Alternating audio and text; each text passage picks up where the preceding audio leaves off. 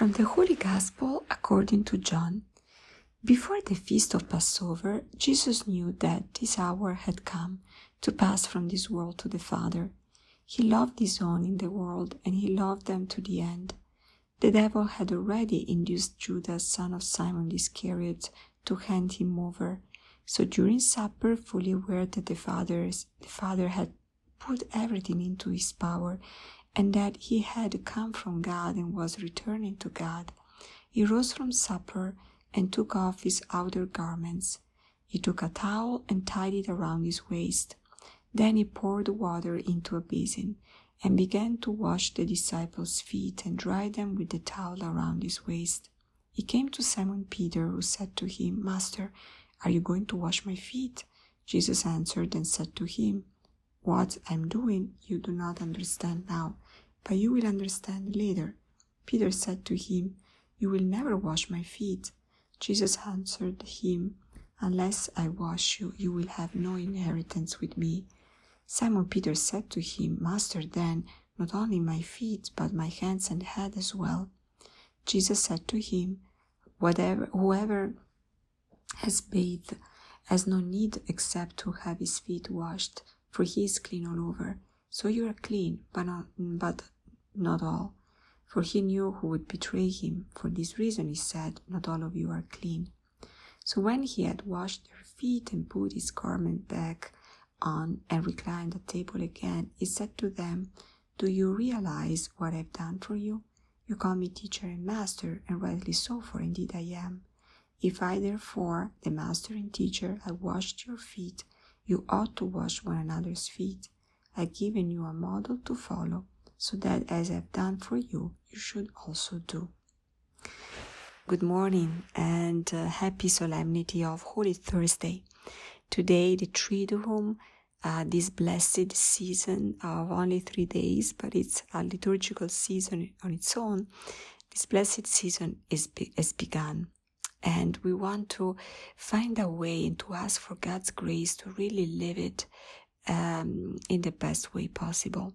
I actually, um, I'm myself right now here with some of our sisters at La Verna. Laverna is a place in Italy where there is a shrine dedicated to St. Francis of Assisi, and it is the place where St. Francis received the stigmata from Jesus. So it's a very holy, special place, very prayerful place.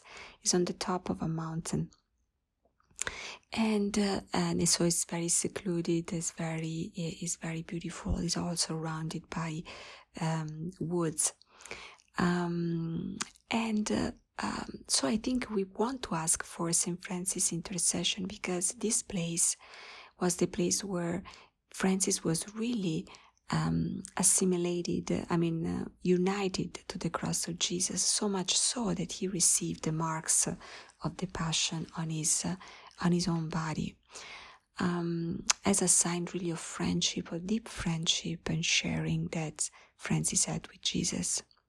So as we are entering this special time of the Passion of Jesus, um, the last moments of his life, uh, uh, we want to ask uh, Saint Francis for this, for his intercession, to be able to really live with Jesus beside him these important moments of his life, moments in which he gave himself up to us completely.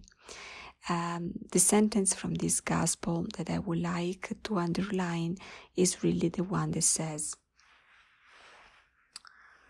um, He loved his own in the world and he loved them to the end. To the end. What is an end? Well, the end of someone is definitely uh, is death, their death. And so the way, the reason why Jesus, you know, is loving them, the disciples to the end is because he's dying for them and, and as a consequence he's dying for each one of us. But the end of someone is also the goal, the goal of their lives. When Jesus came into the world to love us till the end, to love us, um, giving everything of himself to us. So we really want to take this to heart today, especially tonight when we will be able to um, to attend the mass in Cena Domini, Latin, that means uh, that the Last Supper of the Lord. Um, because in that supper, he instituted the greatest of um, the signs. He made, the, he accomplished, performed the greatest of the signs of, you know, um, the gospel. That is the sign of his presence in the Holy Eucharist. And to, today we want to be very grateful to the Lord for the gift of the Eucharist, that is the gift of His very person, a gift where He is sharing with us everything He is and He, and he was and He has. Um, so Jesus didn't want to leave His church uh, alone. That's the reason why He decided to remain in us in the form of the Eucharist. And the Eucharist is also the sign the anticipation of death, um, passion and death that was accomplished the day after. Uh, in fact, as a matter of fact, in the gifts of the bread and wine, the signs of the bread and wine, there are the reality of the body and blood of Jesus that was given and shared, shed for our salvation, meaning a true sacrifice, a sacrifice of uh, the gift of his own life. Um, so today, when we celebrate Mass and we attend Mass, um, we want to pay attention to two moments particularly. One is the moment of the offertory, when the bread and wine are brought to the to, to the altar.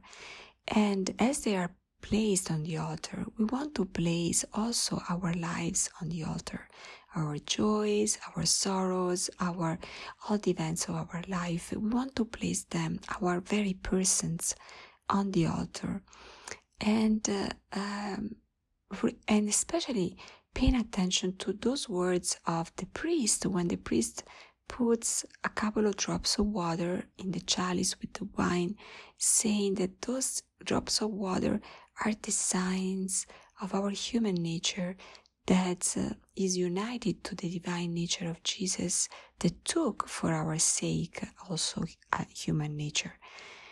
That means that in that chalice there are, there is also us. And so when then we go to the time of the consecration prayer and those and through the consecration prayer that wine and that bread become the blood and body of Jesus, then and that chalice, on that paten, there is also us.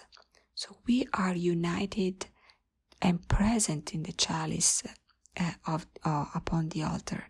So can we imagine? Are we aware of the deep union that we are have with uh, with Jesus, with um, uh, with the Lord uh, in the moment of the consecration?